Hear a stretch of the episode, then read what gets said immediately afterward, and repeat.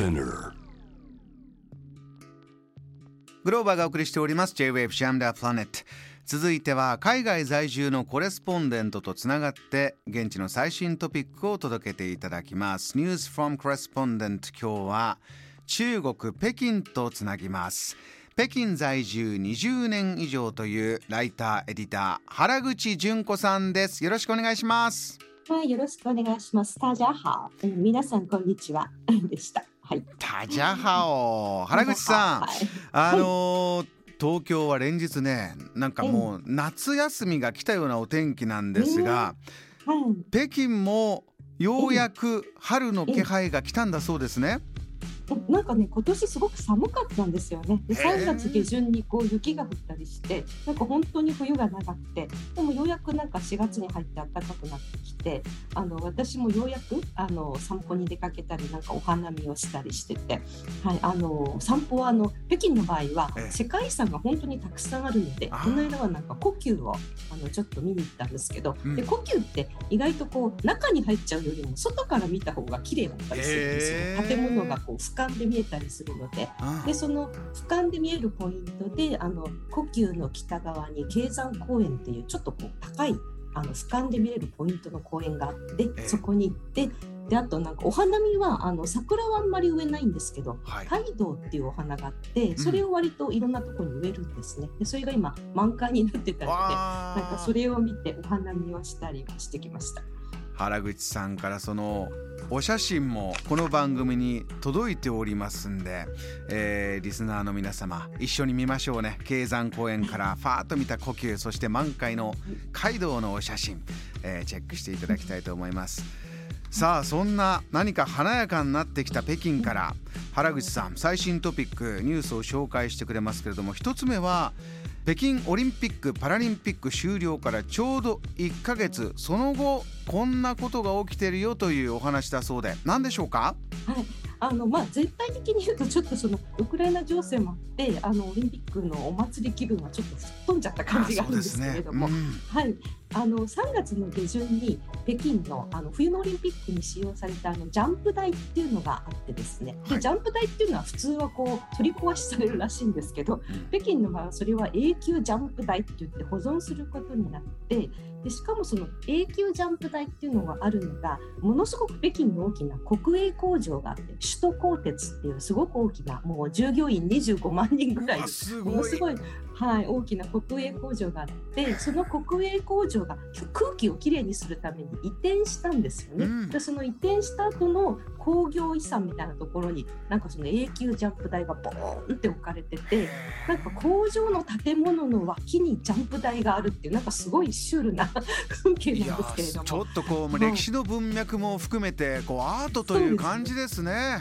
そうですね。でそれそこがそのあの3月下旬から一般公開されててで北京の場合はあの夏のオリンピックって2008年にやっててその会場もすごいこう観光地として人気ですしあの地方から団体さんが今もすごいやってくるんですよね。あの今、まあ、今コロナでちょっと減ってますけれどもだからこの冬のあのジャンプ台もあのすごいこの観光地として今後人気になるんじゃないかと思います。であのそのジャンプ台の横にええあのシャングリラホテルって高級ホテルがあってそれもなんかその工場の一部の建物を利用してるなんかすごく面白いデザインのシャングリラホテルなんですけど、うん。そこからそのなんかジャンプ台を眺めながらあのアフタヌーンティーをするのが人気っていうなんかすごいシュールな シュールな感じなんですけれど何か体験型のまたインスタレーションの話聞いてるような今 ちょっとねね原口さん、はい。お写真ね送っていただいたの見るとこれは何でしょう巨大なねえはい。なんか見立てはい、それてでその、ええはい、やっぱジャンプ台なのでこう曲線がありますよね。コースが160メートル以上あるんです。こう曲線になってるのでそれがなんか高いかかとのハイヒールのこの曲線に似てるっていうんで今 ビッグハイヒールっていうあだ名がついてですね。ビッグハイヒール。はい、ビッグハイヒールと一緒に写真を撮るのがあの人気みたいなそういうことにな大変なことになっています。いやーもうそれにしか見えなくなりました。素敵です。あのもう一つ伺いたいんですけれどもあの中国と言いますとねこういったニュース番組で出てくるトピックはやはりこうロックダウン上海人口2000何百2500万人というもうその巨大な街でロックダウン世界中に影響があるよということなんですが北京ではいかがですか、まあ、そのあ上海の場合はあの、まあ、今もその毎日2万人を超えるような新規感染者が出てるんですけれども北京はあの4月10日から11日のこの24時間で今4人あの感染者がそんなに差があるんですね。なんかものすごい差があるんですけれどもでもやっぱりこの上海みたいな大都市もロックダウンしたことで次は北京が来るんじゃないかみたいな話になっててでそうするとやっぱり食料をどのように備蓄しておくかっていうのが最近の関心の的なんですよね。で今日はあの北京市の政府があの記者会見であの食料を含む生活必需品の備蓄の体制ができていますって発表したんですけどそういうニュースが出て余計にこう不安がこう募るっていうんですかね。みんなはい、そういうのがあると。で今なんかそのあのよく SNS で流れてるのはいかに科学的に効率的にこの食料を備蓄するかっていうマイリストみたいのをこうお互いに交換したり、であとはその食料って大体その政府から届けられますよね。うん、で政府から届けられた食料をいかにうまく活用するか。あの例えば人参とか大根とか届いた場合にパッと全部食べちゃうんじゃなくて、うん、頭の部分だけ残してこう水栽培にすると葉っぱが生えてくるのでその葉っぱもちゃんと食べましょうとかあとはその大豆が届いた場合はやっぱりやっぱ一部を水にまいてこのもやしを育てるといいとかあのそういう限られた中でいかにこう食料を活用してあの生き抜いていくかみたいなあのそういう知恵とかですねリストとかが今こう回されてあのななんかみんな備える感じになってますね北京も。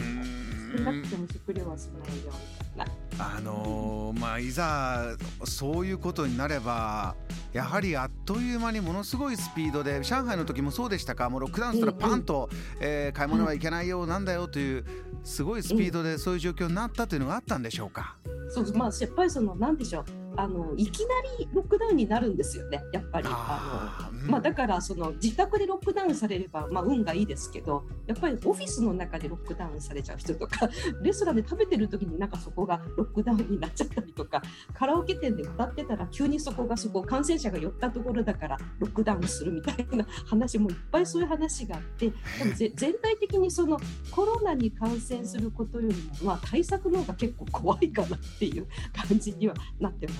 あの原口さんそういういた場所でロックダウンってなったら、はい、そこから数日間動けないとかそういうことなんですか？あそうですそうです。だからあのもう週間とか半月とかそこから半月とか？はい、でそこでだからあの政府が寝袋とか食料や買って備えてる会社とかも結構ありますよね。でそれがない場合はあの政府が寝袋とか運んできてなんかもう全然知らない人と一緒に 2週間そこで過ごすことにあのならざるを得ないっていう割とこう政府の仕事の強制力が全然やっぱり日本とは違うのでもう有無を言わさずそこがロックダウンにされるっていうそっちの方がだから怖いですよねやっぱりもうなるほど感染というまあまあお仕事なさる方も大変だとは思いますけれども。いやまああのいろいろなニュースで出てくる中国のゼロコロナ政策が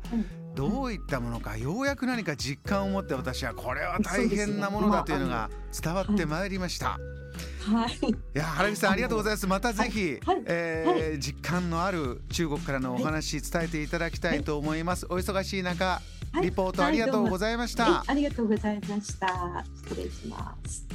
北京在住のコレスポンデントライターエディター原口純子さんのお話伺いました。JAM The Planet